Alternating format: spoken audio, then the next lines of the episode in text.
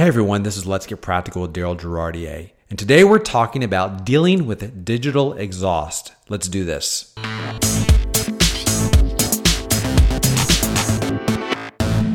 Welcome to Let's Get Practical. This podcast is about church communications from a practical standpoint. It's about what works and what doesn't. It's about helping you cut through all the clutter and noise and getting straight to the point. Today we're talking about how to deal with digital exhaust. Now, when I talk about digital exhaust, here's what I mean. I'm going to kind of define that on the front end. Digital exhaust is, is is a term that I'm actually stealing, if you will, from a lot of different books or actually privacy experts who talk about all the stuff you kind of leave online in terms of like Facebook uh, clicks or things that you do online that companies scrape up all this exhaust and they turn around and they figure out how they can use it to better market towards you. So everybody creates digital exhaust, whether you like it or not. Every time you go on the web, there's cookies involved and there's tracking software involved. You're being tracked, and that leaves a lot of exhaust for companies to, to take advantage of. Now, when I say take advantage of, that's just part of capitalism. That's what they do. Now, the ethics of that, we can debate that another time. I think there's a good conversation to be had about whether or not a lot of that's really ethical. But nonetheless, they still do those things. So my question for us today is, is how do we deal with the digital exhaust that our church members create when they are interacting with our campaigns? Because when you think about it, you do a lot of work on your communication campaigns. When I talk about campaigns, I'm talking about things that you do to promote something big. If it's V B S, joining a small group, maybe you're running a volunteer campaign. We're all running these large, hopefully church-wide things where you're getting in front of people, maybe on stage, maybe via video, social media, print, email, whatever channel you're using, and you've got this thing that you really want people to do. So you're spending a lot of time and effort on it. And for a lot of us, we spend a lot of time and effort on the digital side with creating emails, web pages, all that kind of stuff. And the only reaction we get back from that, or the only thing we kind of know is a thumbs up if it worked, was whether or not somebody actually went through and committed to do the thing we asked them to do. So did they sign up for that workshop, that Bible study, that small group? Did they volunteer for V B S? We'll know that because we have those hard numbers to know that those people did those things. But what about the people who what are about to commit or in the process of committing, but, you know, at some point just kind of said, you know what, this isn't my deal. I don't think I'm, I'm not sure if I want to commit to this. You know, in uh, sales, they call that like a, abandoned shopping carts. You know, when you're on Amazon and you're about to buy something and you're like, nah, I don't know if I need that just yet. You leave it in the shopping cart and you just kind of click away. That's an abandoned shopping cart. So that's why when you probably are buying, buying shoes on Amazon and then you go on Facebook and you see nothing but ads for shoes, buy Amazon, because Amazon knows you had an abandoned shopping cart. And again, they want you to bring you back. So how do you deal with this exhaust? Because Every, all of us are created on some certain level. Well, first, let me say that when you're doing a big campaign, something that you put a lot of effort and time into, again, promoting V B S to me is always, Vacation Bible School is always a good example because for a lot of us, it's the big summer event that we do. Uh, whenever you're doing those type of things, it's really healthy and important that you kind of do what I would say is a, a postmortem, which is once the campaign is over, once the event's happened, you need to sit back and say, hey, what did we actually do well? What actually worked? And kind of take a look and say, like, you know, if we were going to hit, say, three hundred kids at V B S and that was our goal, did we hit three hundred kids at V B S? Did we get actually get that number? Let's say we wanted one hundred volunteers because we wanted one volunteer for every three kids. Did we get one hundred volunteers? Did we actually hit our numbers? And if we hit our numbers, where do those people come from? How do they find out? Did we ask that? Maybe we should ask that again. You want to kind of start peeling back to figure out whether or not our communication channels were actually really effective. And then figure out what did you do really well? What communicated efficiently, effectively? What, what did people really understand well? And what was pretty weak? What was the thing that you thought, man, that was going to work great, but we didn't either communicate it well or it just didn't hit the right tone, voice, feel, whatever it did. People just didn't really act on the thing that we thought they were going to do. Maybe it's a, maybe it's an email campaign. campaign that you're trying to do. So when you look at all of that, when you go through those postmortems, that's when I feel like a lot of times you can actually find your digital exhaust. That's when you can sit there and kind of go, huh, so we ran this campaign and certain people committed to it, but didn't go all the way through. So let me give you actually like a real life example of this. We just recently ran a life group campaign for what's what we call our small groups. And that was like, we wanted people to join a group. So we call this event Group Connect. Group Connect is designed for you to want to come and join an actual life group. So it's a kind of a big Sunday that we put together. We actually do a bunch of things where you can actually sign up online and kind of fill out an interest form that you're interested in a life group. And you can go have a whole digital workflow by which you kind of can go through and we can figure out who's interested in a life group. We also actually have a Sunday by which the all the life group leaders will be in the hallway with little kiosks, and you can ask them questions and join life groups that way. But I want to focus on the digital component for a second. So when we ran this campaign, we did a couple different things. We pulled together a list of everybody that we knew was in our church, active in some way, shape, or form, had attended, maybe were members, but they were not involved in the group. And what we did was we basically did a MailChimp campaign. So we used MailChimp as our email provider, marketing provider, and we did some very simple marketing copy, which we fall, if you listen to an episode that I think I've written before about how to write for the web, if you listen to that episode, that episode kind of walks you through some of the writing stuff that we do.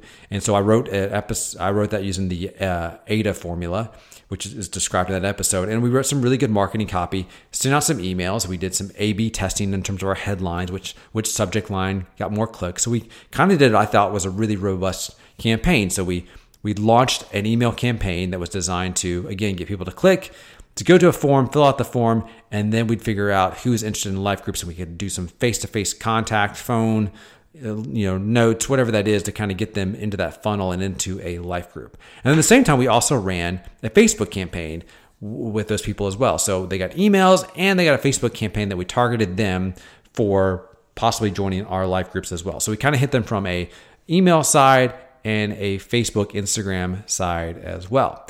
So where does the digital exhaust come into that equation? Well, when you look at MailChimp, one of the things you can do is you can open up a report. And the report will tell you everybody who actually opened up your email, which is great.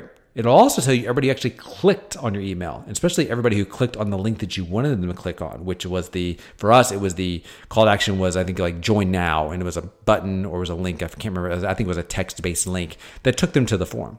So I can run now a couple different reports. So I can see who opened it, who was somewhat interested but didn't think the copy was compelling enough to actually click. And then I can actually get everybody who thought the copy was compelling enough to click and actually did click.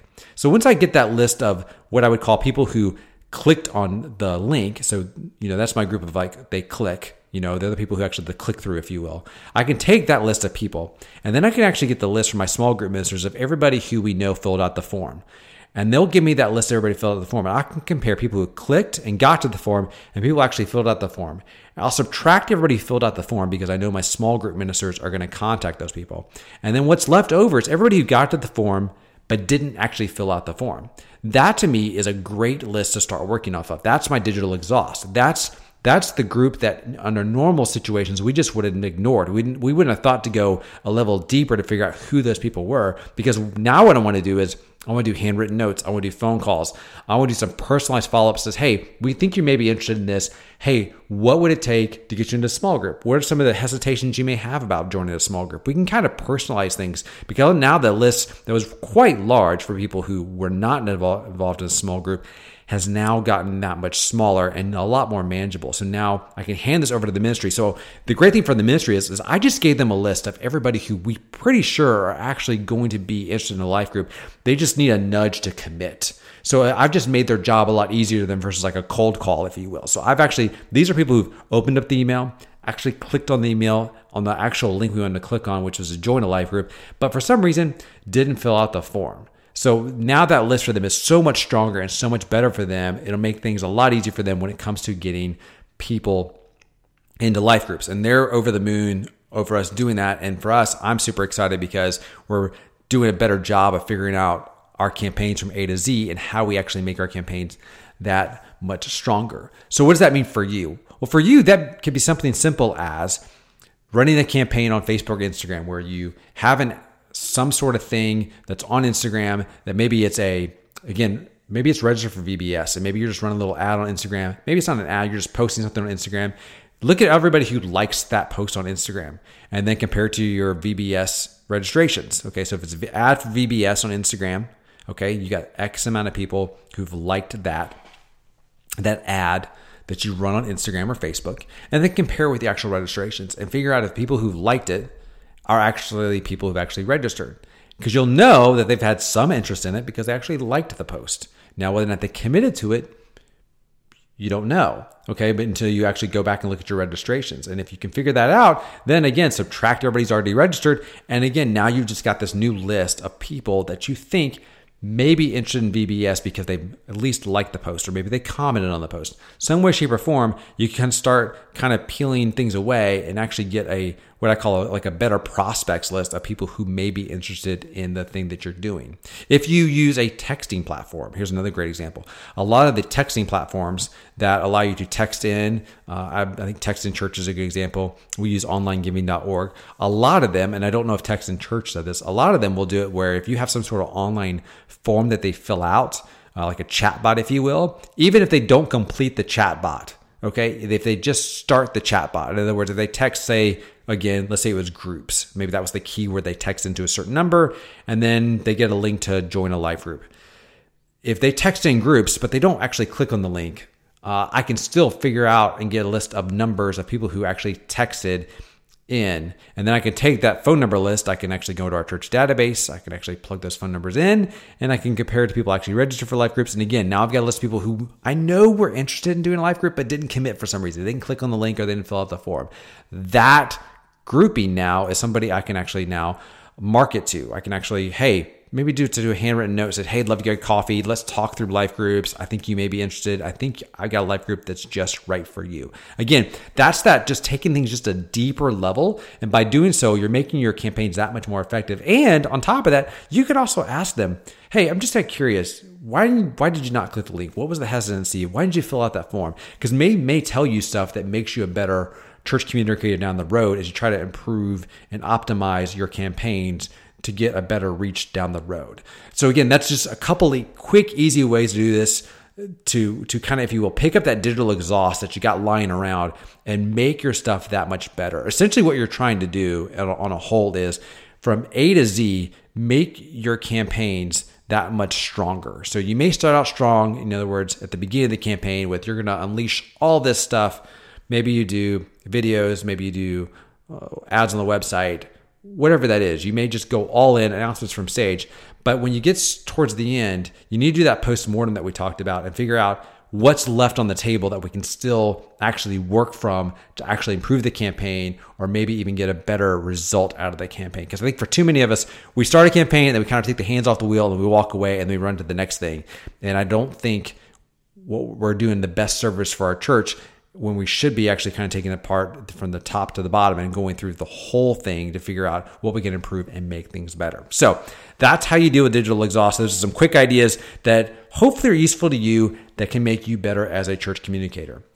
Thanks so much for listening to Let's Get Practical. I really appreciate it. If you like this episode, leave us a rating on iTunes. Don't forget you subscribe on Google Play, Apple iTunes, and Spotify. Until next time, y'all take care. I'll talk to you soon. Thanks. Bye.